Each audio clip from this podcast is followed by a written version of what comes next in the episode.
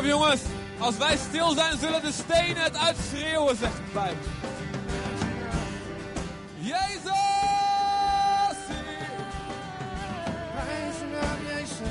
Dank u.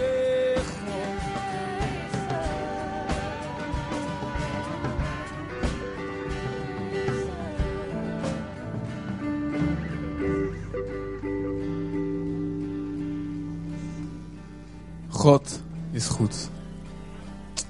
Amen. Amen. Amen. Gracias, chicos. Amen. Ik zal wat oefenen in de Spaans. eh. Met jullie vandaag? Nee hoor. Ehm, ik deed straks een beetje grappig over, maar eh, het, is, het zou voor serieus fijn zijn als jullie eh, voor, voor ons willen bidden. We geloven echt dat God iets, ehm, ja, ook iets bijzonders wil doen. Ehm, waarschijnlijk ook wel in ons, misschien ook in die gemeente. Ehm, en ja, eigenlijk eh, leven we elke dag ook zo. We bidden elke dag, Heer, stuur mensen op ons pad over wie we kunnen vertellen van u. Dus wat dat betreft is het niet anders dan anders, maar eh, natuurlijk is het ook eh, een andere omgeving. En ja, we zijn benieuwd wat God wil doen. We voelen ook dat hier, ja, dat hier meer achter zit, achter deze reis ook. Dus ja, dat geldt ook voor al jullie vakanties, jongens. Ook als jullie nog weggaan. Ehm, laat het geen gewone dagen zijn. Maar overal en elke dag is er een gelegenheid om iemand te vertellen over Jezus. En soms zeggen we, ja, vertel het evangelie desnoods met woorden. Hè? Dat, dat, vinden we vaak makkelijk. Ehm, en dat is ook helemaal de waarheid. Want eh, onze daden moeten eerst spreken over de liefde van God. En daarna onze woorden. Maar de woorden moeten wel komen. En ik denk dat het goed is dat we ons daarop blijven richten. Ook ons, en ons eh, niet ons het gemakkelijke vanaf doen. De Bijbel zegt, doe het tegen ons allemaal, zegt de Bijbel, doe het werk van een evangelist. Dus ook al ben je geen evangelist, de Bijbel zegt, doe het werk van een evangelist. Overal waar je komt, vertel over Jezus. Hè? De KPN-medewerker die je helpt een nieuw abonnement af te sluiten. Hij heeft flink gehoord van de week bij me. Hè, de, de kapper die je haar doet. Of iemand die een nieuw product op je uitprobeert op straat. Of wat dan ook. Weet je wel. Vertel ze over Jezus. Naast je familieleden. Mensen met wie je voetbalt op, eh, op, op een mooie zonnige avond. Vertel over Jezus. Als je op vakantie gaat. De mensen naast je. God, als je er open voor staat. God zet de mensen naast je in de tent hoor. Echt waar. Die, die hem nodig hebben. En wees maar niet bang. Oh, dan moet ik zeker mijn hele vakantie pastorale gesprekken gaan voeren. Wees niet bang. God zorgt voor je. God weet wat je nodig hebt naar rust. Maar laat je gebruiken. Ook op elke plek waar je naartoe gaat. Amen. Oké.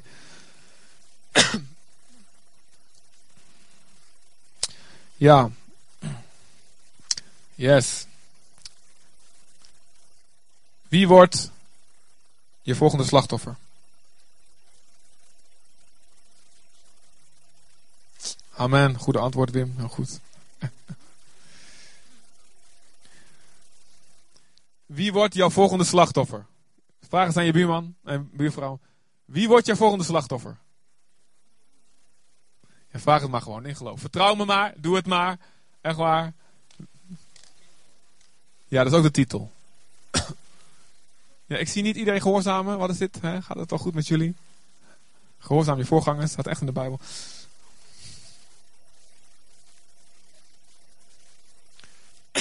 Komt helemaal goed. Jullie gaan het helemaal snappen zo. Echt waar. en voor de battled mensen die hier zijn, wees niet bang. Het is niet dezelfde preek als de zondagavonddienst. Halleluja, denken ze. Oh ja, ik zie je zitten. Voor ik begin, ehm, wil ik gewoon even wat bij jullie droppen. Zou het niet te gek zijn als wij in de gemeente een, een speciaal klusteam hebben van handige mensen? Ik ga er niet in zitten. Want dat is niet, niet tot veel zegen. ik ben blij dat ik mijn eigen huis een beetje bij kan houden. Maar als we een. Zou het niet te gek zijn als wij een klusteam zouden hebben? Die zowel voor mensen binnen de gemeente, maar ook voor mensen buiten de gemeente. Misschien vrienden, familieleden of buren, mensen die we kennen. Mensen die we helemaal niet kennen. De liefde van Jezus op een praktische manier laat zien. Door ze te helpen met moeilijke klusjes in huis. Gratis. Om gewoon de liefde van God te laten zien. Zeg maar, hey, God is heel praktisch. God houdt van je. En ik ben hier omdat God heeft mijn hart aangeraakt en God heeft me laten zien. Ik moet niet alleen naar mezelf kijken, naar mijn eigen huis en mijn eigen leven, maar ook moet anderen helpen. En of je nou bekeert of niet, ik wil je helpen met je IKEA-kast of met je, met je waterleiding of wat dan ook. Dat zou leuk zijn, hè? Ik dacht daaraan van, ik dacht dat, dat zou leuk zijn. Als je handig bent en je denkt, dit is het woord van God waar ik op zat te wachten, meld je maar aan. Ik zou het te gek vinden als we dit kunnen doen. Ja. Ja, toch? Wie vindt het nou al leuk? Om mee te doen. Aha, 1, 2, 3, 4. Nee. nee.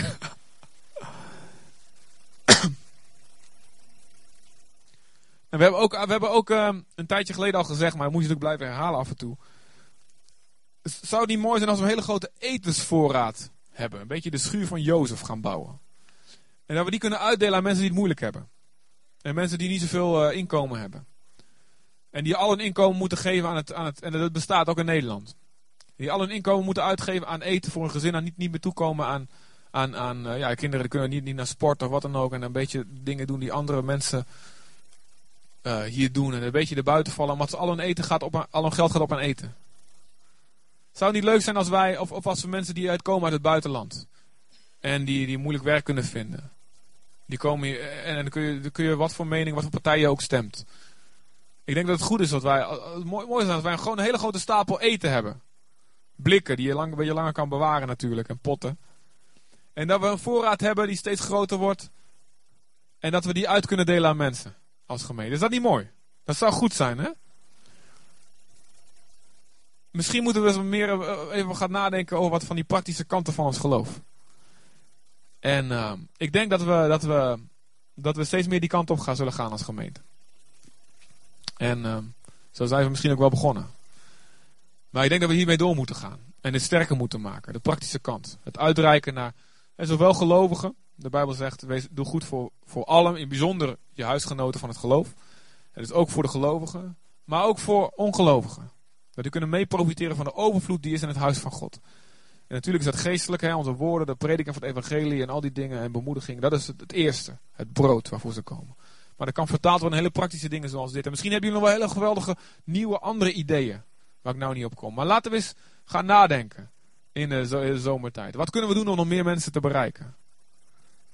En praktische manieren de liefde van Jezus handen en voeten te geven. Zullen we die kant eens op gaan met z'n allen? Ja, het leek me leuk om even dat te droppen bij jullie. Ja. Toch? Ja, is dat leuk? Ik vind het leuk. Um. Oké, we gaan naar een tekst in Romeinen 15. 15 vers 16.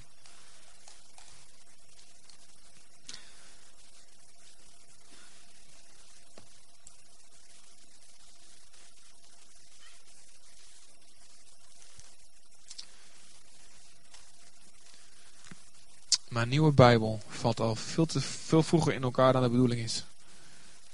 Het is geen teken van heiligheid van mij hoor. Maar...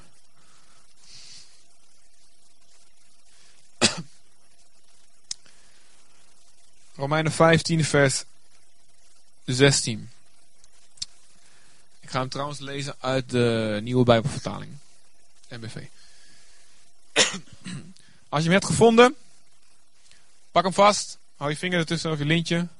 En hou hem eventjes omhoog. Of eventjes een beetje zo hier. Of als je op je telefoon staat, hou hem even je telefoon omhoog. Als je hem hebt. Wie heeft, iedereen heeft hem? Gaan we God danken voor zijn woord. Deuteronomie 30 zegt, Vader God. Deuteronomie 30 zegt, dit is geen leeg woord. Dit is niet zomaar weer een ander boek. Dit is ons leven. Dank u voor uw woord. Dank u voor uw woord, wat meer is dan een mooi praatje, wat meer is dan een filosofische toespraakje. Dit woord is ons leven. En het luisteren naar dit woord bepaalt leven of dood voor ons en de mensen om ons heen. Vader, onze oren zullen open zijn voor alles wat u wil zeggen. We zullen uw woorden niet als een bak koud water op ons heen laten komen, maar we zullen het mengen met geloof. En geloven dat dit het woord is voor nu, voor iedereen die hier zit, voor iedereen die dit hoort, ook iedereen die dit luistert op internet. Dit is het woord voor ons leven op dit moment. En wij ontvangen het als een woord van u, Vader God. En alles wat er van mij eigen gedachten bij zit, dank u dat u dat eruit filtert. En dank u wel dat u spreekt en laat uw woord zijn als een donderslag. In de naam van Jezus. Amen. Amen. Romeinen 15, vers 16. Daar zegt Paulus het volgende. Ik moet, oké, heel goed. Ik moet in volledige toewijding aan zijn evangelie een dienaar zijn van Christus Jezus voor de heidenen. Zodat zij een God welgevallig offer kunnen worden, geheiligd door de Heilige Geest. Oké, okay, mensen, het begin is wel even hetzelfde. Ik heb beloofd dat het niet hetzelfde zou zijn, maar goed. Wat zegt Paulus hier? We hebben het gehad, in de, we hebben gehad de afgelopen maanden um, over de beelden van Jezus in het Oude Testament. Wie weet dat nog? Fijn. We hebben het gehad over Jezus die de hoge priester is. we hebben hier een poppetje gehad hier. Met die mooie bling bling. En hier zegt Paulus, heeft Paulus het over een offer. Over het maken van een welgevallig offer. en wat hij hier zegt, we gaan even goed kijken naar deze tekst. Hij zegt hier, ik moet in volledige toewijding aan zijn evangelie, dat is Gods evangelie. En evangelie betekent de goede boodschap. Boodschap van vreugde. Moet ik een dienaar zijn van Jezus. Voor de heidenen. Dan kun je ook lezen de volken. De, de niet-Joodse volken. Zodat zij, zodat wie? De volken. Zij is de volken in deze zin. Zodat zij, de, zodat de, die volken, een offer kunnen worden wat God welgevallig is. En welgevallig is een moeilijke woord voor gewoon iets waar God blij mee is, waar God vreugde in vindt. Geheiligd door de Heilige Geest. Nou, Paulus schreef deze brief aan Romeinse Joden. Uh, met een, een, kerk in, in Rome, waar die, waar die zelf nooit geweest was, maar waar hij een brief aan, brief aan schreef en, uitlegde de boodschap die hij bracht overal aan de kerken. Dat is het doel van de, deze brief van de Romeinen. En deze Joodse uh, Romeinen wisten, waar, wisten meteen waar hij het over had. Oh, hij heeft het over de priester, priesterschap, de priesterdienst. Wat een priester moet doen. Het eerste, uh, het eerste wat Joodse kinderen leren is de wetten van Leviticus. En dat begint met een hele serie van wetten hoe een priester een offer moet klaarmaken. En daar zitten allemaal details in. En uh, het hangt er even vanaf welke gelegenheid het was. Voor elke gelegenheid, verschillende gelegenheden moesten verschillende offers gebracht worden. Bij het ene offer moest zout toegevoegd worden, bij de andere offer juist niet. Bij het ene offer moest olie bij, en bij de andere juist niet. Bij de andere offer moest uh, het op zo'n manier gemengd worden. Bij andere, een bepaald, het moest, uh, moest koeken zijn, of, of het moest ongezuurd zijn, of juist wel gezuurd. Het, of als het dieren waren, dan moesten het, dit moest, moest geofferd worden, of dit moest verbrand worden, en dit dan weer niet. Er waren heel veel verschillende regels voor. En de priesters die moesten het goed in de gaten houden, dat ze uitvoerden zoals God het bedoeld had. Oh, heeft iemand zo'n zonde begaan, en wil hij het goed, goed vrede maken met God, dan moet het offer zo en zo zijn. Wil iemand juist God bedanken voor iets, dan moet het zo en zo zijn. Wil iemand iets geven, van de eerstelingen van zijn oogst, dan moet het zo en zo, zo, en zo zijn. Allemaal regels. En die priesters die moesten kijken in Leviticus. Oké, dit offer, dat moet zo en zo worden. En om het precies mooi klaar te maken voor God, zodat God er blij mee is, moet dat offer er zo en zo uitzien. En aan de priester was de taak om dat voor te bereiden. Nu zegt Paulus in deze zin het volgende. Ik ben een priester, zegt hij. En net als die priester in, priesters in Leviticus, maak ik een offer klaar. Maar dat offer is niet een, een, een mooie platte maiskoek of een bepaald eh, dier wat geslacht wordt. Maar dat offer zijn de volken. De volken die ik dien. Nee, ik dien Jezus voor die volken. En mijn bedoeling is, de manier waarop ik ze dien, is dat die volken klaargemaakt worden om geofferd te worden aan God, om aangeboden te worden aan God. Zodat als straks Jezus terugkomt, ik kan zeggen, Jezus, kijk, ik heb het offer klaargemaakt wat de bedoeling was. Ik heb die volk heb ik precies zo klaargemaakt, zoals het beeld van die offers. En er was nogal een werk om dat offer klaar te maken. Want Mensen konden tot geloof komen, maar er kwam nog heel veel rottigheid in hun leven zitten. En daar was Paulus keihard mee aan het werken. En daarom schreef hij al die brieven. Sommigen dachten van, nou, jij kunt wel tot geloof komen. Maar ja, uh, je geest wordt dan gered. Maar wat je met je lichaam doet, dat maakt niet uit. Dus laten we maar lekker seks hebben met al die tempelprostitutie. Want dat heeft toch geen invloed meer op mijn geest. Met zulke gedachten kwamen ze binnen de kerk binnen. Nou, het is nogal een werk om je offer dan mooi klaar te maken. Zodat God er blij mee is. Of ze kwamen binnen met, met allemaal gedachten van, eh, joh, weet je wat, oké, we zijn tot geloof gekomen, nu gaan we allemaal partijen beginnen. Ik ben van Apollos en ik ben de fan van Paulus en ik ben van Petrus. Dus dan gingen ze allemaal tegen elkaar schreeuwen en ruzie maken. Eh, en allemaal rare dingen kwamen met de levens van de gelovigen die dat geloof kwamen. Die, die Grieken en, en de Romeinen en de Illyriërs en die Thraciërs en, en, en de Klein-Aziërs en weet ik veel al die landen. Daar moest nogal aan gesleuteld worden. Dus Paulus had daar een dag- en nachttaak aan. En hij trainde allemaal andere medewerkers om mee te helpen. Jongens, hè, want die heiden die zijn niet zomaar eventjes klaar. Dat offer is niet zomaar klaar. Kom op jongens, laten we dat allemaal samen doen. En hij stelde oudsten aan in de kerk en hij stichtte kerken. Allemaal met dit beeld in zijn gedachten. Van ik weet dat hoe die priesters te werk gaan, dat is een beeld van hoe ik bezig moet gaan als priester voor God. In feite is het ook wat Jezus voor ons gedaan heeft. Jezus heeft ons op het oog als zijn offer. Jezus is de hoge priester en het offer wat hij, wat hij wil aanbieden aan God is, kijk eens, God, dit zijn mensen uit alle volken en uit alle talen die klaargemaakt zijn en die zoveel mogelijk, als dat mogelijk was hier op aarde, lijken op mij. God, hier bent u blij mee. Dit is God welgevallig. Dat is wat Jezus gedaan heeft aan het kruis en zijn opstanding en wat hij nu op dit moment, terwijl je hier zit, aan het doen is met jou en met mij. Want de kerk is Gods instrument, Jezus instrument, zijn lichaam, om jou als offer klaar te maken. Terwijl je hier zit, wordt er een beetje zout en peper op je gestrooid en een beetje olie doorheen gemixt en een beetje zuurdeeg weggehaald, een beetje zonde weggehaald en een beetje iets anders ingestopt. En terwijl je hier zit, word je klaargemaakt als een lekker hapje voor de Heer. Voel je het al? Beetje zout in je oog, hè? zout in je wonden.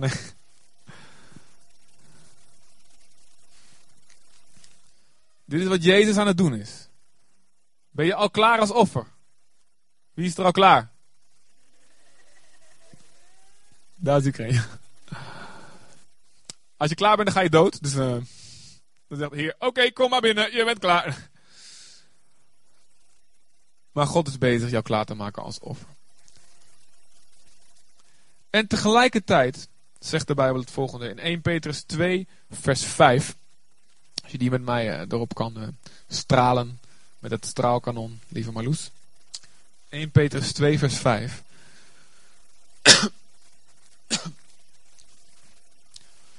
Dus Jezus is de, de belangrijkste vervulling van het beeld van een priester die offers klaarmaakt. Als je thuis in de vakantie niks te doen hebt, lees Leviticus en dan zie je al die regels. En dan dit in gedachten. Jezus is de belangrijkste vervulling, maar Paulus zag zichzelf ook als priester. Want weet je wat de roeping die Jezus heeft, die hebben wij ook. Uh, Jezus zegt, zoals ik ben, zo stuur ik jullie. Zoals de Vader mij gezonden heeft, zo stuur ik jullie in de wereld. En even laten staan, zoals hij was, zo zijn wij ook in de wereld. Dus dezelfde zending, dezelfde opdracht die Jezus had. Niet exact dezelfde, maar gewoon wij krijgen, wij zijn nu de nieuwe Jezus. Het lichaam van Jezus. Dus de roeping die hij heeft, die hebben wij ook. Dus Paulus wist, zoals Jezus ben ik ook een priester die offers maakt. En jij en ik zijn ook priesters. Kijk maar hier in 1 Petrus 2 vers 5. Laat u ook zelf als levende stenen gebruiken voor de bouw van een geestelijke tempel. Vorm een heilig priesterschap om geestelijke offers te brengen die God dankzij Jezus Christus welgevallig zijn. En dit is de grote waarheid uh, die um, met name Maarten Luther voor ons herontdekt heeft. Dat er niet alleen een paar, een kleine toplaag van de gelovigen bedoeld is om priesters te zijn. Wat in de Rooms-Katholieke gedachte nogal uh, overheersend is. Maar Maarten Luther heeft ontdekt, het priesterschap herontdekt, het priesterschap van alle gelovigen. Dat is wat hier staat in deze tekst. Iedere gelovige is geroepen om een priester te zijn. Nou moet je niet zeggen, oh oké, dan kan ik lekker de baas worden. Nee, er zijn ook wel wat voorwaarden aan het priesterschap, ook in het Oude Testament en ook in het Nieuwe. Maar je, bent wel, je hebt wel de roeping om God te dienen als een priester. Dat betekent dat je je moet toewijden. Paulus, de eerste tekst die we lazen stond er ook, begon hiermee in volledige toewijding aan het evangelie. Dus het is, we hebben, jij en ik, zodra je begint te geloven, krijg je een opdracht van Jezus mee. Het probleem is, wij zijn zo makkelijk af te leiden. we, zijn, uh, we lijden allemaal aan geestelijke, uh, hoe heet dat, aandachtstekort syndroom. Ja, daar hebben we allemaal last van. Volgens mij heb ik het ook behoorlijk, weet je wel. Elke keer als ik me... Ik las een, las een, las een citaat van Rick Warren. En hij zei... ehm, een goede preek, voor, een goede preek... Goed kunnen preken, een goede preek voorbereiden is 50% veel in het woord zijn en 50% niet afgeleid worden door sociale media en internet. Amen. We hebben allemaal een beetje, we zijn allemaal makkelijk af te leiden. Ook ik tijdens mijn preek, merk je alweer. Maar dit is je doel, om offers te brengen. En nu is misschien jouw opdracht niet exact hetzelfde als Paulus. Paulus had een behoorlijk groot offer om te brengen. Een hele hubs volken, zeg maar, daar in die regio Griekenland en Turkije. Maar je hebt wel degelijk mensen om je heen waarvan het de bedoeling is dat jij ze als offer aanbiedt aan God. En de meeste mensen zijn niet alleen jouw verantwoordelijkheid, maar er is een soort overlap in. Dat is ook de anderen daar verantwoordelijk voor zijn. Maar God heeft jou bedoeld om anderen te helpen klaar te worden voor Jezus' komst. En anderen zijn, hebben weer de bedoeling om jou te helpen klaar te worden. Maar jij hebt ook mensen om je heen, nu al om je heen of in de toekomst, waarvan God wil dat je ze klaarmaakt als offer. Vandaar de titel: Wie wordt je volgende slachtoffer? Aha, er vallen kwartjes. Terwijl die toch al heel lang al uit de relatie zijn. Sinds de euro's. De Bijbel zegt in Genesis 1 tegen de mens: Wees vruchtbaar en word talrijk. Vermenigvuldig het beeld, het leven wat ik in jou gelegd heb, breng het over de hele aarde. Het leven wat je in, in je hebt, het, het, ook al is het nog maar een klein beetje. Maar God heeft een leven in je gelegd. Zodra je tot geloof komt, word je opnieuw geboren en is er het goddelijke zaad wordt in je gelegd. En er staat zelfs in het Grieks een woord wat verwant is aan sperma. Dat is een beetje een eng woord in de kerk natuurlijk, maar goed. Het goddelijke zaad is in jou gelegd. En God wil dat wat in jou is, ergens hier, dat het tot in het oneindige vermenigvuldigd wordt. Tot in hoeverre, hoeveel hebben Adam en Eva zich vermenigvuldigd? 7 miljard. best wel oneindig.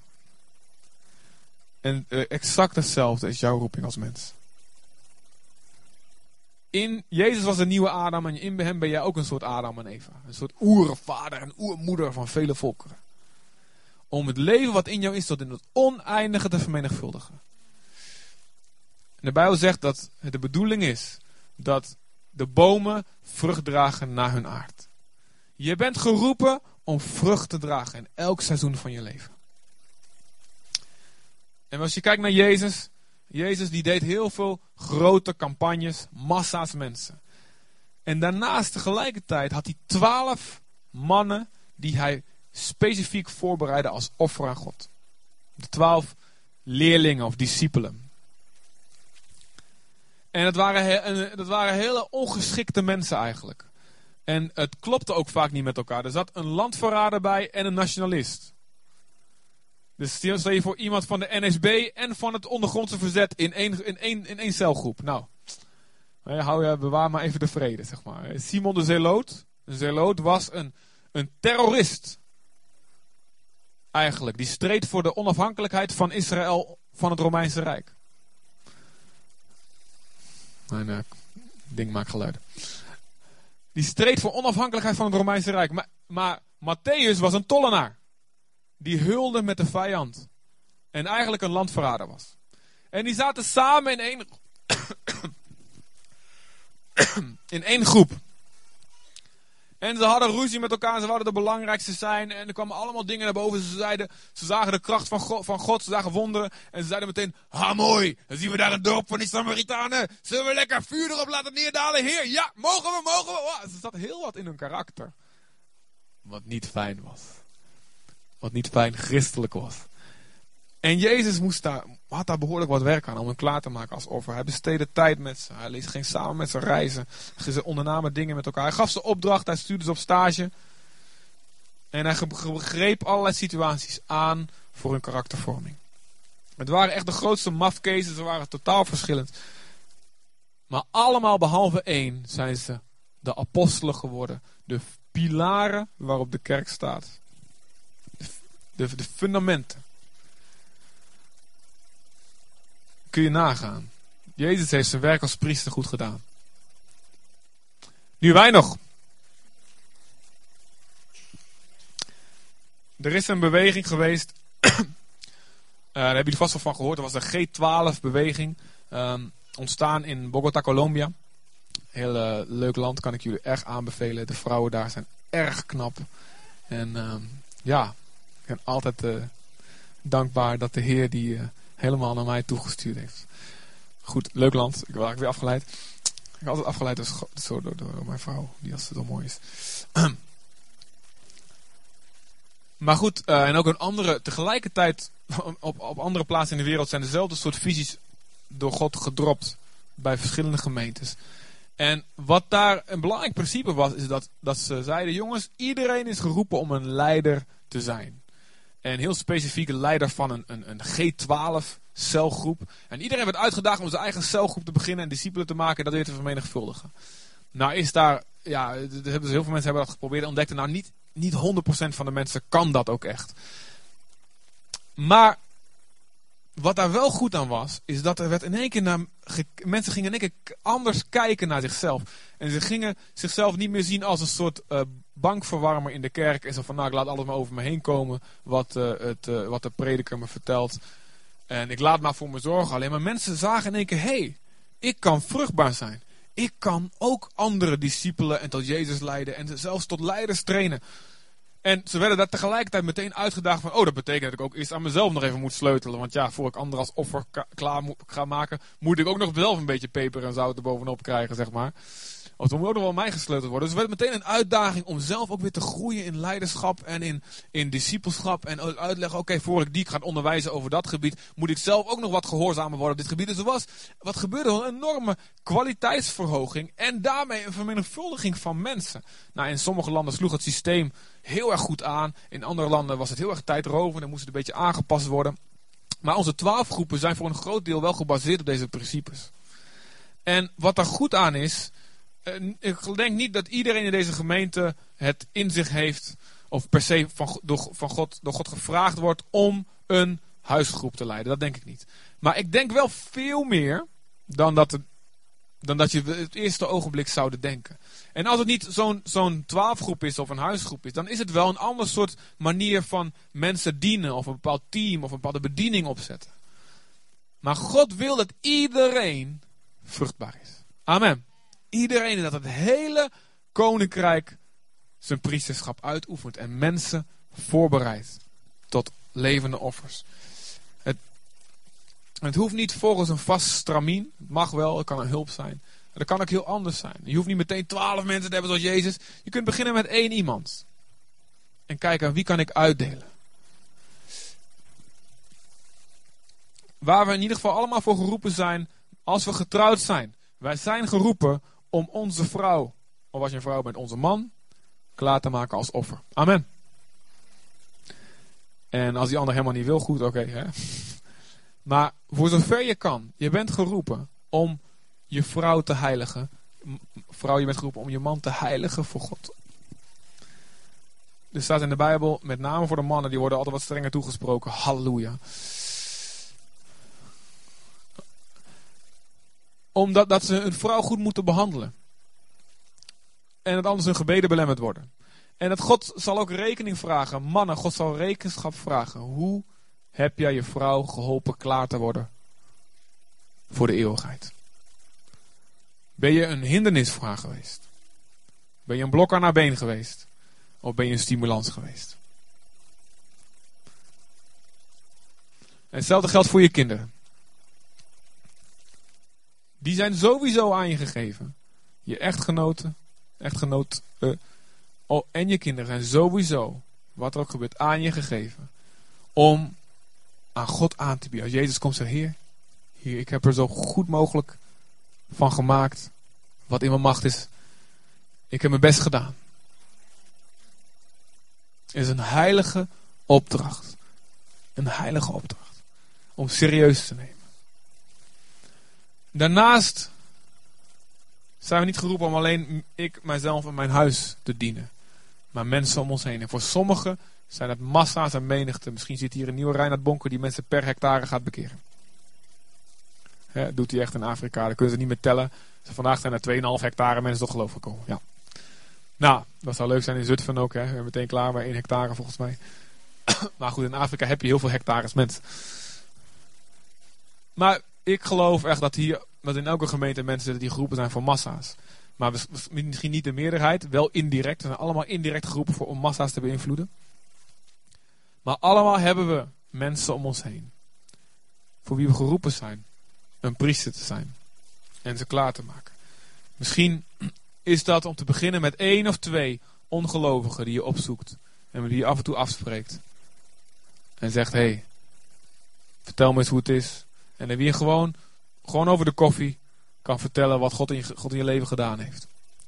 Dat kan dus de onbekende man zijn van de KPN. Maar dat kan ook gewoon een oude vriend zijn. En voor mij is dit een van de belangrijkste redenen om op Facebook te zitten. ik, uh, ik, als, ik, als ik helemaal alleen aan mezelf denk, denk ik van ja, misschien leidt het me heel veel af. Ik moet maar niet doen, weet je wel.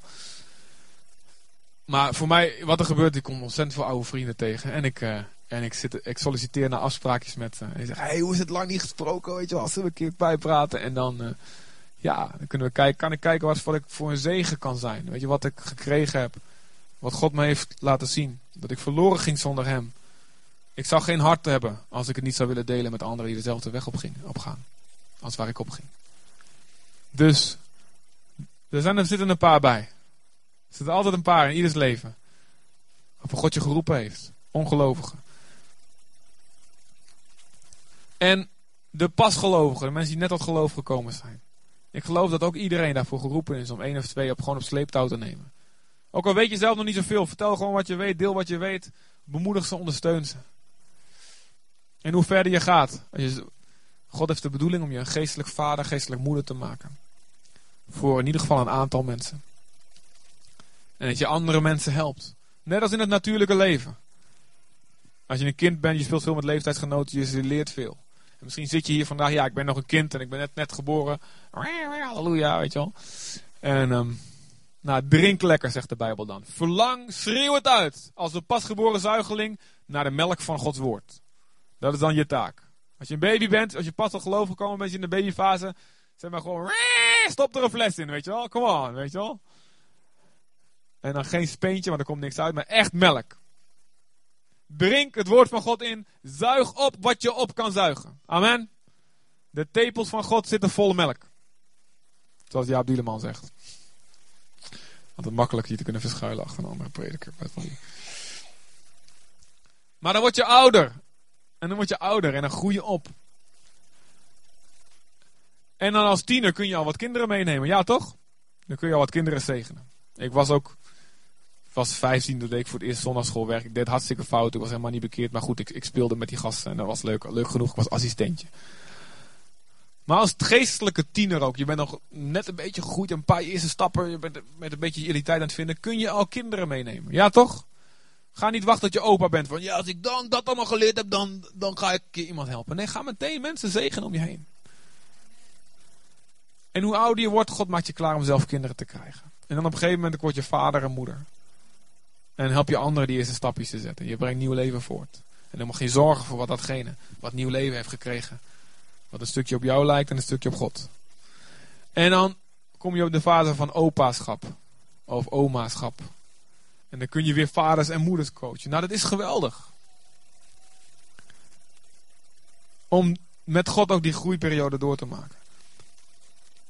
We gaan hier ook serieus werk van maken. Na de zomer gaan we ja, we gaan, we weer uh, een hele mooie, mooie bezig met, met onderwijs en ook op verschillende niveaus onderwijs aanbieden. Um, om weer gewoon te zorgen dat we veel geestelijke vaders en moeders mogen doen opstaan in deze gemeente. Gaan kijken naar hoe kunnen we nog meer leiders doen opstaan. Maar ook weet, nieuwe gemeentes. Kom op jongens. Ik denk, Lochem is vlakbij en we hebben best wel wat mensen. Daar kan, makkelijk, daar kan zat nog een mooie gemeente in. Ja toch, Lochem mensen, ja toch. Ik weet nog niet hoe. Ik weet, heb helemaal geen idee. Weet ik veel. En het is zo vaak al geprobeerd. Maar in Zutphen was ook van alles geprobeerd en mislukt. En de kijkers hier zijn we. Amen. Dus bij God is alles mogelijk. Dus we moeten de kleinere plaatsen opzoeken. Maar misschien ook naar grotere plaatsen. En gewoon, weet ik veel, leef, leef Amsterdam of zo. Weet je wel. Maar God zal het leiden. Maar we moeten, we moeten onszelf vermenigvuldigen, we moeten vrucht dragen, ook, ook als gemeente. En je twaalfgroep moet ook zich vermenigvuldigen en vrucht dragen. Jij persoonlijk. God wil vrucht. Amen. Kijk eens hoe Paulus het zegt in Colossense 1 vers 28. Ik zal het gewoon even snel voorlezen. Colossense 1 vers 28. Ja, ik bel later terug, zeg maar eventjes. Of neem maar op en laat ze de preek mee luisteren. Dat zal wel de bedoeling zijn. Ja, neem maar op, zeg maar, hier komt het woord. Hem verkondigen wij. Wanneer we iedereen waarschuwen en in alle wijsheid onderrichten. Om iedereen tot volmaaktheid in Christus te brengen. Zie je, Paulus is bezig zijn offer klaar te maken. Ik verkondig Jezus en ik waarschuw mensen voor een verkeerde weg. Ik onderwijs ze in de alle wijsheid die ik geleerd heb. En mijn bedoeling is dat iedereen perfect wordt in Jezus. Dat je precies op Jezus gaat lijken. Maar er staat daar een vers daarvoor. Onder zware strijd en inspanning staat. Hij was er hard mee aan het werk. In een andere tekst, gelaten 4 vers 19, daar zegt hij zelfs dit. Maar jullie zijn mijn lieve kinderen. Van wie ik opnieuw in barensnood ben. Totdat Christus in jullie gestalte krijgt. Dus zo was hij bezig met het offer klaar. Met andere mensen klaar te maken en op Jezus te doen lijken. Dat hij de barensweeën van had. Ik zag gisteren toevallig in een flits even Arnold Schwarzenegger met een zwangere buik op tv. Wie heeft dat ook gezien? Niemand kijkt tv, maar dat was ik vergeten. was heel grappig. Paulus was ook zwanger. Van andere mensen. Ben je zwanger? Kijk eens naar de buik van je buurman of buurvrouw. Kijk eens, ben je zwanger van iemand? Nee. Tweeling, Wim. Heel goed. Halleluja. En Paulus... Paulus zag een plaatje voor zich. Hij zag een plaatje voor zich van volwassenheid. Dit is hoe een volwassen gelovige eruit ziet. En hij zegt, totdat ze zo eruit zien, ben ik aan het werk. Mijn offer klaar te maken. Hij zag dingen die hij noemt. Mensen die vol zijn van liefde. Dat is het allerbelangrijkste, zei hij. Die liefhebben als Jezus en leven geven voor anderen. Mensen vol geloof. Mensen met, met kennis. Dat is ook belangrijk. Mensen die vol van Heilige Geest waren. En die de stem van God konden verstaan. Voor zichzelf en voor anderen. Mensen die vergevingsgezind zijn. Mensen die vrijgevig zijn. Mensen die goed kunnen omgaan met teleurstelling. Mensen die hebben geleerd, zoals het lied zo zegt, hun verdriet een lied te maken. Dus de, zelfs een moeilijke ervaring in je leven om te, samen met God om te laten keren tot een getuigenis. Iets waar je anderen kan onderwijzen. Mensen die conflicten kunnen oplossen. Mensen die niet snel in paniek raken. Mensen die om kunnen gaan met verschillende soorten mensen. Mensen die zonde kunnen weerstaan. Mensen die vrij kunnen, kunnen raken en anderen kunnen helpen vrij te raken van verslaving. Mensen die geen onnodige aanstoot geven aan anderen. Mensen die geen te laag of te hoog beeld van zichzelf hebben. Mensen die kunnen omgaan met tegenslagen en beproevingen. Mensen die vast kunnen houden aan de gezonde leer en herkennen: hey, dit, is een, dit gaat in tegen de leer van Jezus. Dit gaat in tegen het woord van God. Mensen die goed leiding kunnen geven aan hun gezin. Mensen die anderen kunnen onderwijzen. En mensen die zichzelf vermenigvuldigen. En waar zij komen, wat er waar zou komen. Als ze weg zijn, zijn er meer gelovigen, meer discipelen. En meer mensen die op Jezus lijken achtergebleven dan voordat zij er kwamen. Dat plaatje zag hij voor zich. Dat plaatje ziet Jezus nog steeds voor zich. En dat plaatje heeft hij voor jou. Eerst voor jou en door jou heen, door de mensen om je heen. En terwijl jij, aan jou gewerkt wordt, kun je ook al aan anderen werken. Zoals Michelle Bouwman ik heel mooi zei. Tijdens de verbouwing gaat de verkoop door. Terwijl jij verbouwd wordt, kan je ook door blijven verkopen. Het is de taak van een priester om daaraan te werken. Heb jij een plaatje voor je van mensen om je heen, hoe ze eruit moeten zien? Zie jij het plaatje van God voor mensen om je heen? En zie je jouw rol daarin? Dat het jouw geroeping is een voorbeeld te zijn. Voor hen. Om hen tot een slachtoffer te maken. Jezus is de hoge priester. Jezus is de eindverantwoordelijke voor dit proces. Amen. Het is niet aan ons, we kunnen niet iedereen veranderen. Maar wij zijn wel Gods medearbeiders. Dus wij helpen God mee in dat werk. Als iemand niet op Jezus lijkt in je omgeving, maar is wel onder jouw invloedssfeer. Het is Gods verantwoordelijkheid om die persoon te veranderen, maar wij mogen meewerken. En dat is jouw slachtoffer wat je voorbereidt. Dus mijn concrete vraag eigenlijk is: van, heb jij mensen om je heen die je meeneemt? Heb jij een discipel? Heb jij een ongelovige die je beïnvloedt richting Jezus? Als je al wat langer gelooft, heb jij een pasgelovige die je meeneemt. En die je gewoon, waar gewoon mee afspreekt van, hey, zullen we gewoon eens kletsen. En dan moet je niet meteen zeggen, nou word ik jouw mentor, jouw geestelijke vader. Dan moet je hem niet meteen zo, hoeft helemaal niet. Je weet dat niet. Kijk, laat het maar lekker een natuurlijke manier lopen. Ja, het, het erge is dat je met iemand opgeschreven zit. En je, oh nee, die wil mijn mentor. Ja, gewoon laat het maar op een natuurlijke manier lopen. Laat God maar kijken wie die, wie die om je heen brengt. En als het klikt, dan klikt dat, dan gaat het goed. Als het niet klikt, dan is het, dan is het goed. Dan is het gewoon misschien een klein invloedje wat je kan hebben. Dan is het vooral voor iemand anders bedoeld. Maar wie, aan wie deel je uit om je heen van het leven wat God in je geeft? Dit is geen bijzaak in je leven. Dit is de belangrijkste opdracht voor jou. Het is niet zoiets wat je doet van, nou, als ik een keer tijd over heb, ga ik eens een keertje andere mensen tot zegen zijn en door. Nee, dat is je hoofdopdracht. De opdracht van Jezus voor jou, en ik zou willen dat ik voor iedereen persoonlijk zou kunnen staan, is persoonlijk voor iedereen is. Ga erop uit en maak discipelen van alle volken. Jij. Ja, als Jezus hier was, zou hij nu recht voor jullie staan en jullie schudden. Ga erop uit. Maak discipelen. Alsjeblieft. Ik kom snel terug. Er is niet veel tijd meer om mensen klaar te maken. Als ze niet klaar zijn, gaan ze niet mee. Maak ze klaar. Laat mijn liefde in je wakker worden. Geef het de ruimte. Laat je uitdagen. Doe mee met mijn opdracht. Laat je niet afleiden. Laat de duivel je geen excuus aanpraten om niet te doen. Amen. Er zijn heel veel excuses om hier niet mee bezig te gaan. En soms, is soms heb je ook een goede reden. Als je denkt van, nou, ik ben, ik ben zelf nog niet zo ver om anderen te helpen. Dan kan dat waar zijn. Kan zijn dat je net geboren bent.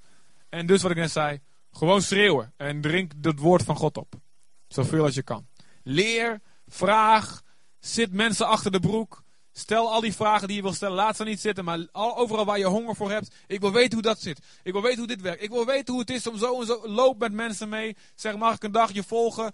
Ik zal niet lastig zijn. Ga onder iemands bed liggen. Daar hebben we een keertje over gepreekt. Desnoods. Wat ze vroeger deden. Deden, bij de fariseeërs deden ze dat.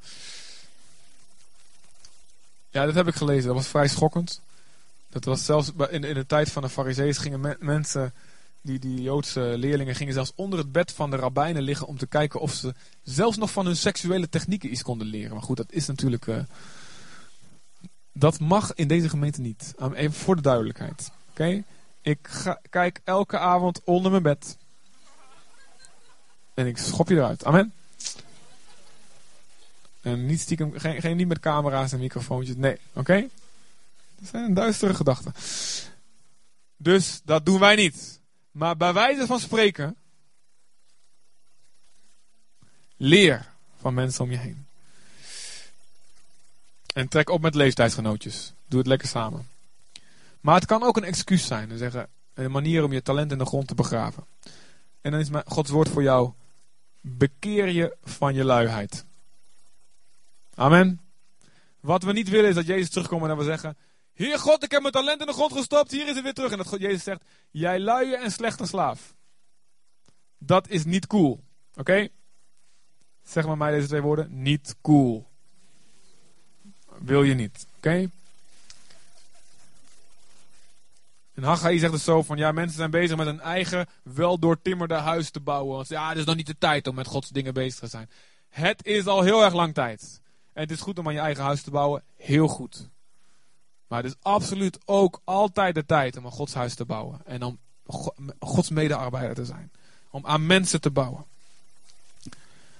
En ik heb ook een woord voor sommige mensen die zeggen: Maar ja, het is nog niet de goede tijd. De situatie, omstandigheden in mijn leven is nog niet goed om in andere mensen, op andere mensen te richten. Dat kan echt in sommige gevallen zo zijn. In openbaring zie ik ook dat Jezus ergens tegen de gemeente zegt: Joh, je hebt het zo zwaar. Hou alleen vast wat je hebt. Dat kan echt zo zijn. Maar er wordt ook heel makkelijk gebruikt de duivel tegen ons, dat is jouw smoes om het niet te doen. De duivel wil je onvruchtbaar houden. In Prediker 11 vers 4 staat het volgende. Voor als je zegt, ik wacht op de perfecte omstandigheden. Prediker 11 vers 4. Misschien is het niet wel cool om even te laten zien.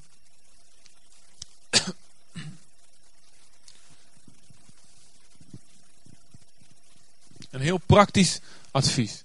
Wie altijd op de wind blijft letten, komt nooit aan zaaien toe. Wie altijd naar de wolken kijkt, komt nooit aan maaien toe. Oftewel, je hebt een werk te doen, maar je bent altijd bezig van, nou, dat is nog niet helemaal perfect. De wind moet nog een beetje meer zo.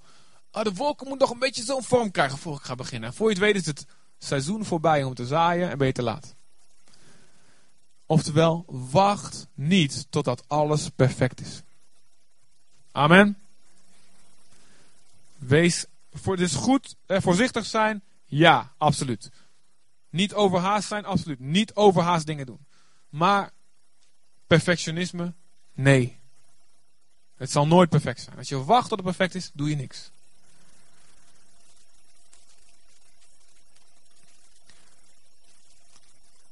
Het kan ook de duivel zijn die het tegen je zegt. Je bent nog niet klaar ervoor. Die je ontmoedigt. Je kan helemaal niks. Je hebt niks uit te delen.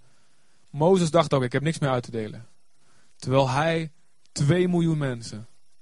God wou hem gebruiken om 2 miljoen mensen te redden uit Egypte, uit slavernij. En als hij nee had gezegd, daarbij was gebleven, was dat niet gebeurd. Want misschien God een andere manier bedacht, ik weet niet hoe dat werkt, maar.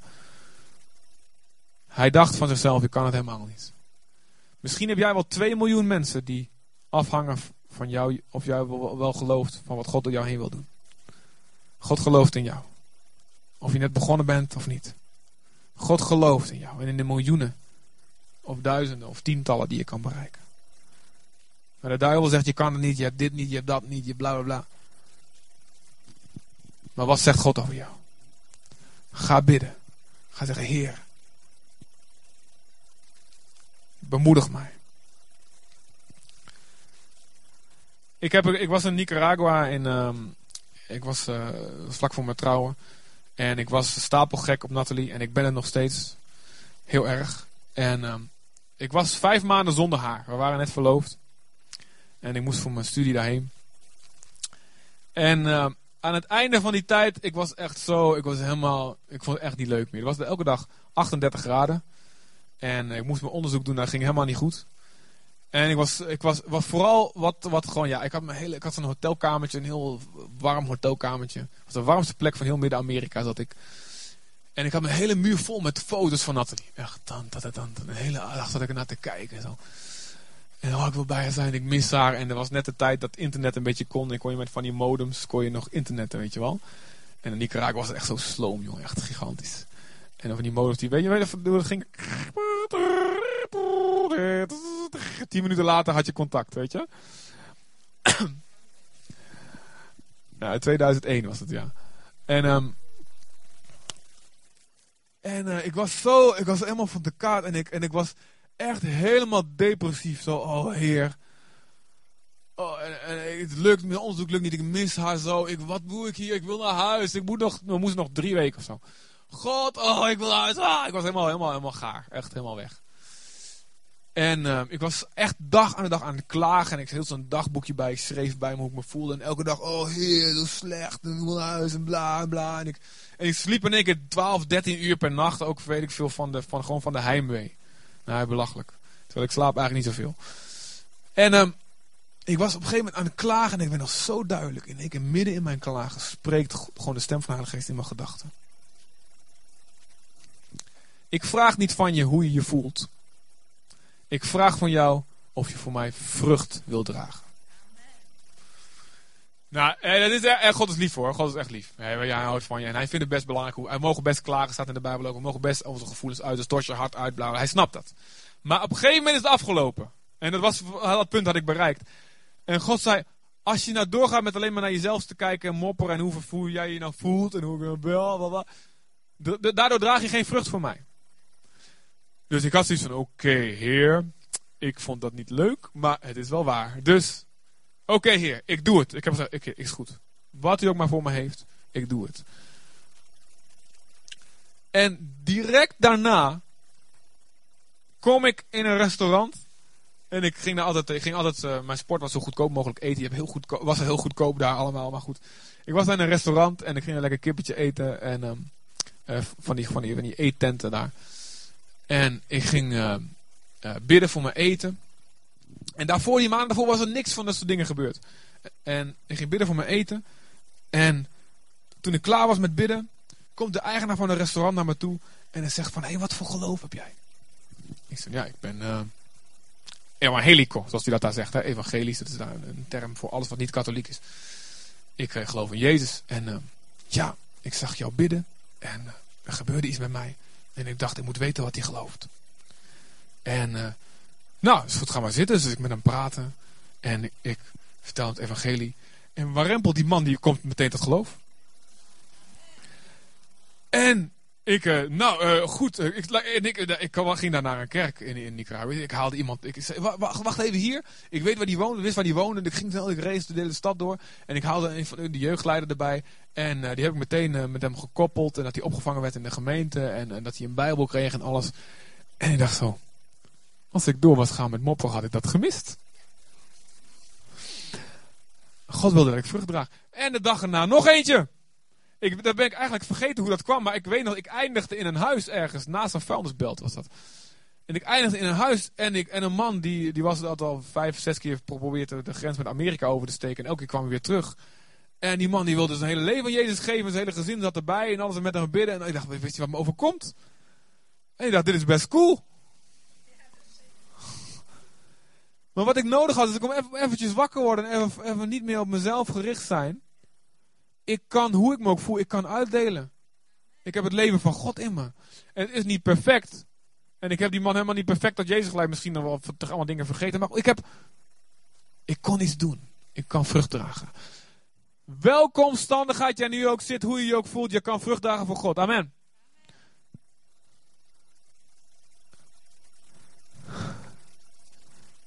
En het kan zijn dat je meteen iemand tot Jezus mag leiden. Halleluja. Maar dat kan ook zijn gewoon iets, iets, iets, iets, een voorwerk. Een beetje ploegen, die grond ploegen. Een vooroordeel wegnemen. Of iemand gewoon praktisch helpen. Kasten elkaar zetten of zo, weet je. God wil dat je vrucht draagt in elk seizoen van je leven. Daar ben je voor geroepen. Jezus komt terug. Welk offer ga je hem aanbieden? Zorg, een laatste waarschuwing, zorg dat je wat je vermenigvuldigt wel gezond is. Matthäus 23, vers 15 zegt Jezus over de Fariseërs. Jullie gaan stad en land af om één bekeerling te maken. En als je er één hebt gevonden, maak je hen tot een discipel van de hel. Twee keer zo erg als jij het bent. Dus wat je vermenigvuldigt moet wel gezond zijn, anders vermenigvuldig je dat. Als je bitter bent in je hart en mensen niet vergeeft, en dan maak je discipelen, beïnvloed je mensen, dan vermenigvuldig je dat. Vermenigvuldig je gif. Dat is niet de bedoeling. Dat is geen cool offer. En dus hou je hart schoon. Maar ga kijken. Wie is mijn volgende slachtoffer? De velden zijn wit om te oogsten, zegt Jezus. Kom uit je tent, zoals Abraham. Kijk niet alleen, dit is mijn dak. Ik heb een, een dak op mij wat mogelijk is. Maar laat God je naar buiten leiden. Laat hem naar de sterren kijken. Het oneindige potentieel wat hij in je gelegd heeft aan vruchtbaarheid. Als de sterren aan de hemel, als het zand van de zee. Jij ook jullie daar achterin allemaal. Je denkt, dit is niet voor mij. Het is wel voor jou, dat woord. Amen. Het is voor jou. Het is oneindig leven in je. Niet te stoppen. Focus je op hem. En niet te veel op jezelf. De velden zijn wit om te oogsten. Wie verzamelt in de zomer. Spreuken 10 vers 5. Wie verzamelt in de zomer is een verstandig zoon. Maar wie slaapt in de oogsttijd is een zoon die zich schandelijk gedraagt. Wat ga je doen? Wat ga je doen? Je hebt één leven. Jij hebt één leven. Om impact te maken voor God. En dan is het afgelopen. En dan staat alles vast. Voor eeuwig. Niet meer te veranderen. Verspil geen tijd. Laat je niet afleiden. De duivel wil je afleiden met doorns en distels, de zorgen van de wereld. Het bedrog van de rijkdom. Hij wil je afleiden, hij wil je ontmoedigen. Hij wil je door tegenslag helemaal lam slaan. Laat je niet afleiden van je, af, afleiden van je opdracht discipelen maken van mensen om je heen. Iedereen kan invloed hebben en vrucht dragen. Doe maar Wim, je bent zo lief. Ja, je, je zei net van, uh, over een kast in elkaar zetten. Wij werden een paar maanden geleden gevraagd van een, iemand uit een andere gemeente. Van, we hebben een buurvrouw en uh, die heeft wat hulp nodig. Nou, wij overgedacht, zullen we het wel doen, zullen we het niet doen. We zijn erheen geweest en uh, We hebben wat tafelpoten in elkaar gezet en lampen vervangen. Wat de evangelie uitgelegd. Zij kende God eigenlijk niet meer. We zijn weer weggegaan. We werden een paar weken later gebeld. Ze ligt in het ziekenhuis en het gaat gewoon niet goed met haar. We zijn er geweest.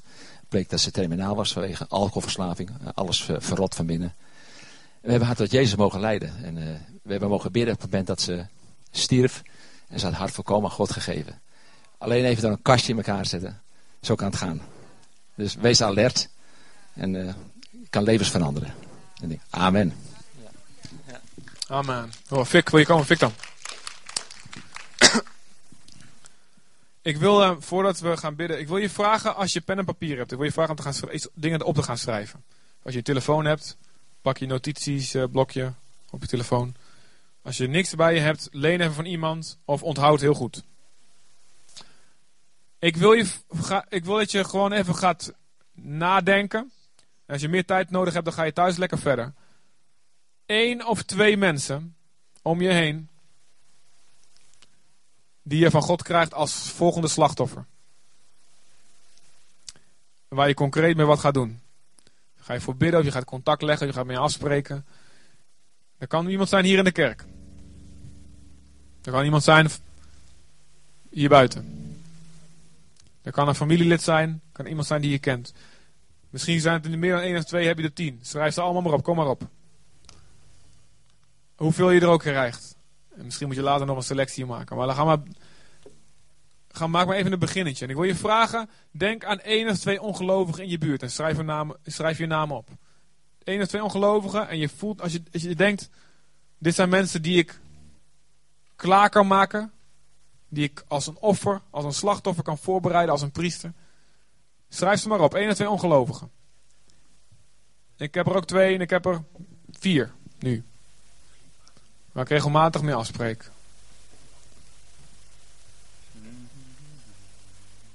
Wees nooit te heilig dat je niet meer met rauwe wereldlingen kan omgaan. Alsjeblieft niet. Dat deed Jezus ook niet. Jezus was voortdurend met de hoeren en de tollenaars. Ze volspraken er schande van.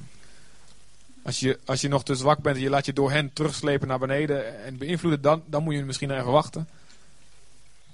Maar schrijf ze maar op, één of twee mensen. En nou, als je die hebt, schrijf maar één of twee mensen op, gewoon hier binnen de kerk. Misschien pasgelovigen. Of, of als je een, een, een, jong jeugd bent, dan schrijf je een, een tiener op, wat dan ook. En als je ouder bent, dan schrijf je iemand gewoon, ja, je eigen leeftijd of net iets eronder of, of jong. Maakt niet uit. Schrijf maar op. één of twee namen. Je hoeft er niet harder voor te lezen. Maakt niet uit. Je mag het thuis lekker als het fout is. Ga thuis nog even over nadenken. Maar wie ga jij helpen? Hoe we elkaar lief hebben is hoe we Jezus lief hebben. Hoe we ons leven voor elkaar geven is hoe we ons leven voor God geven.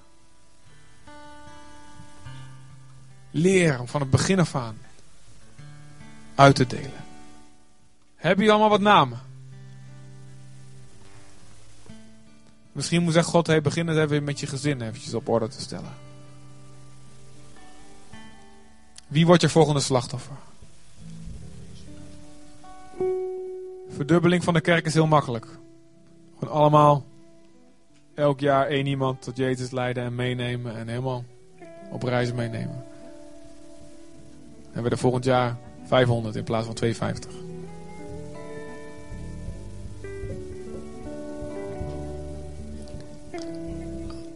Als we geloven in de priesterschap van alle gelovigen, laten we dan allemaal hiervoor gaan.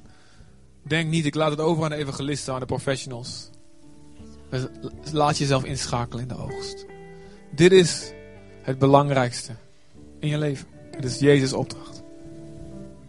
Vader, help ons, Heer. Pak de namen die je opgeschreven heeft. Leg je hand erop. Leg je hand op die namen. Als je niks geschreven hebt, leg je hand op je hart of leg je, leg je hand ergens op.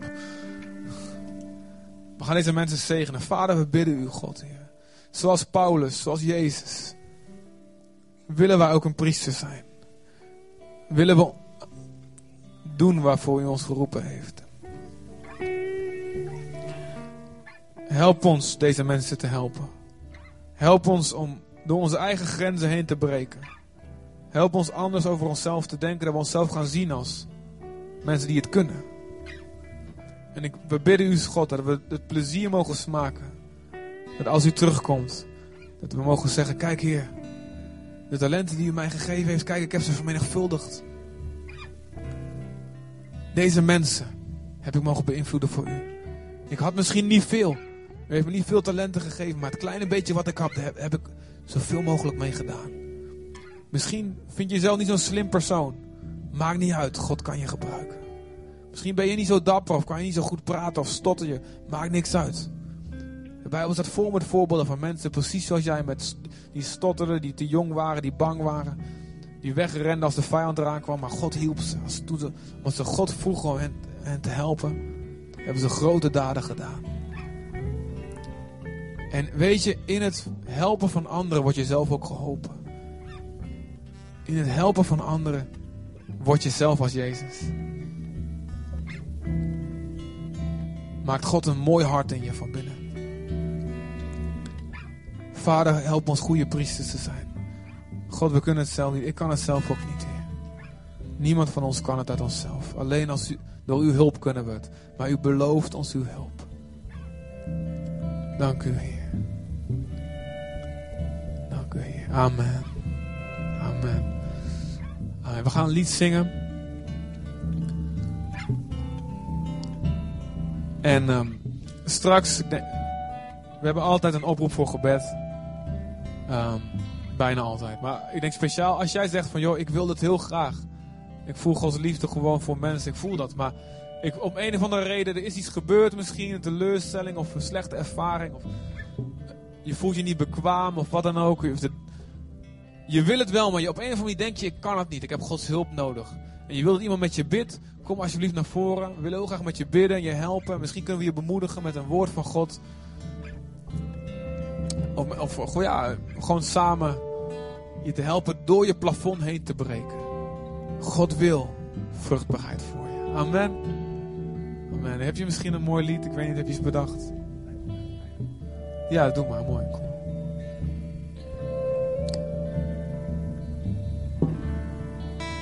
Leid mij naar uw heilig. Zullen we staan met elkaar als priesters? Zullen we staan? Huis van heerlijkheid. Laat uw vrede heersen in mijn hart. Volgens mij is het 398 uit mijn hoofd, dacht ik. Dan zal ik uw woorden horen.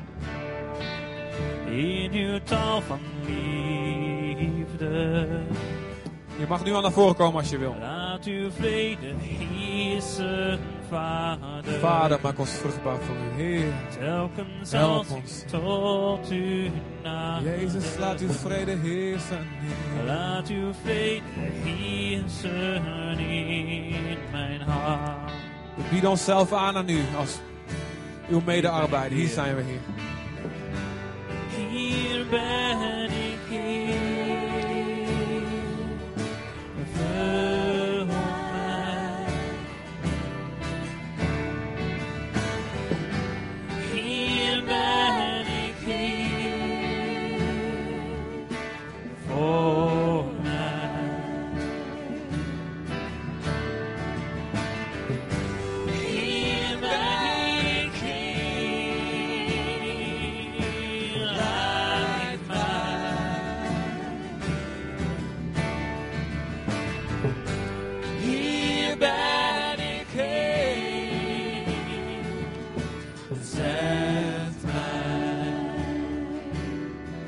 Vader, in de naam van Jezus, God. Vader, laat ons impact hebben, Vader, op de mensen om ons heen. Vader God, laat ons leven. Heer, vol van kracht zijn, Vader. Heer, laat onze tijd hier op aarde maximaal gebruikt worden, God, Heer. Vader, we willen geen dagen meer verspillen met op onszelf gericht zijn, Vader. Help ons, Heer. Help ons een priester te zijn. Help ons de slachtoffers om ons heen voor te bereiden. En om een zegen te zijn, Vader. Voor vele volken. God, u komt snel terug, Heer. Heer, alle naties, alle volken zullen u zien. We willen dat net als u, willen we dat niemand verloren gaat. God, help ons om discipelen te maken. Om gelovigen sterk te maken. En ongelovigen u te laten zien. God, kom met kracht, Heer. We kunnen het zelf niet. Help ons. Vul ons met uw geest. Hier zijn we. Hier ben ik, Heer. Hier ben ik, Heer. Vul mij. Hier ben ik, Heer, voor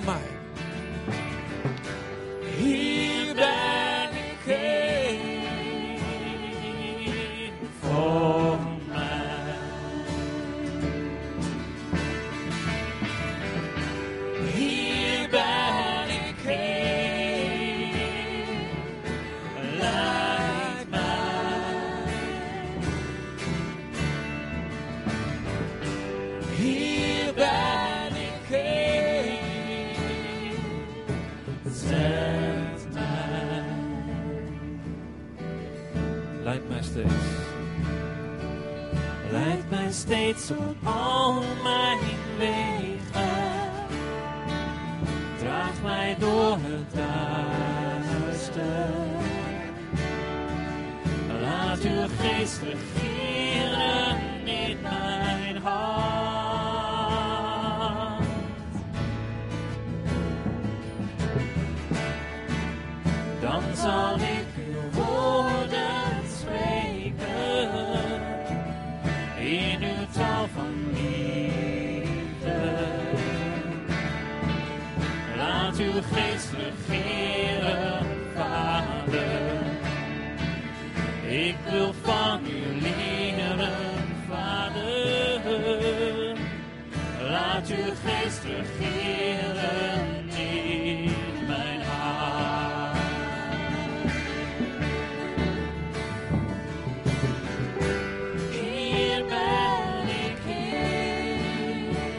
zonder muziek.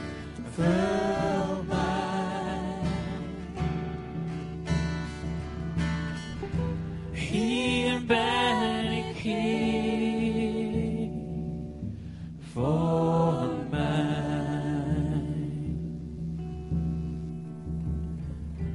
Hier ben ik, Heer, Bied jezelf aan aan hem. mij. Hij is hier in ons midden. Hier ben ik, Heer. Zend mij. Hier ben ik, hier. Zet mij. Misschien heb je gevraagd om de Heilige Geest, om de doop van de Heilige Geest, om de gaven. En je zag andere mensen allemaal spektakel krijgen en dingen voelen. Maar bij jou gebeurde het niet. En misschien is dit voor jou de sleutel. Weet je, de Heilige Geest wordt gegeven aan hen die erop uitgaan. Jezus zegt, ik geef mijn geest om kracht, te- zodat je kracht krijgt om mijn getuige te zijn. Om mijn getuige te zijn. De Heilige Geest is er. Ja, die is er voor ons om ons te vormen en, en, dat we dingen voelen, vindt hij geweldig. Maar het zal best wel de ontbrekende houding kunnen zijn in je. Dat je gericht moet gaan zijn op uitgezonden te worden. En dat is niet eng. Soms kan het eng lijken, maar God, je mag vertrouwen op God, dat Hij weet wat Hij doet. Amen. Amen. Zullen we afsluiten met een, eh, een vrolijk eh, nummer? Ga jullie de zegen meegeven.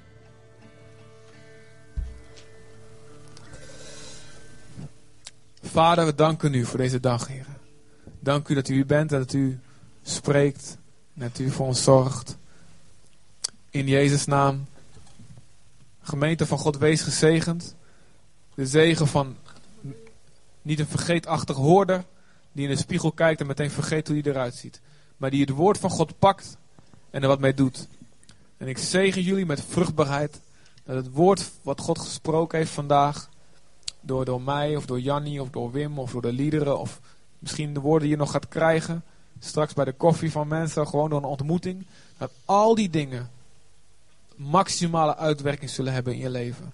Zodat je voor de eeuwigheid de grootste beloning mogelijk zal kunnen krijgen.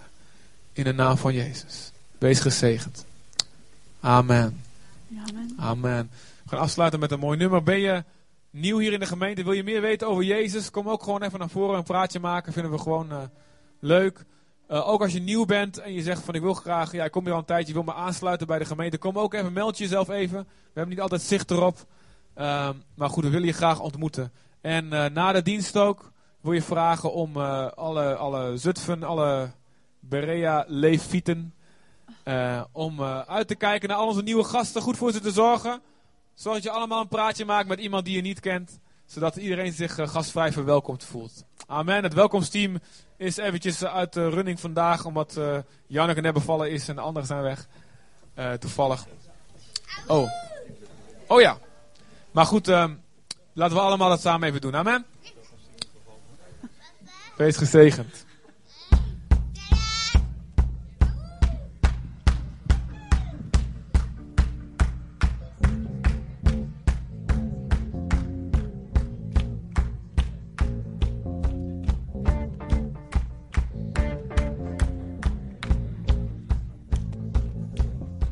Your mercy taught us how to dance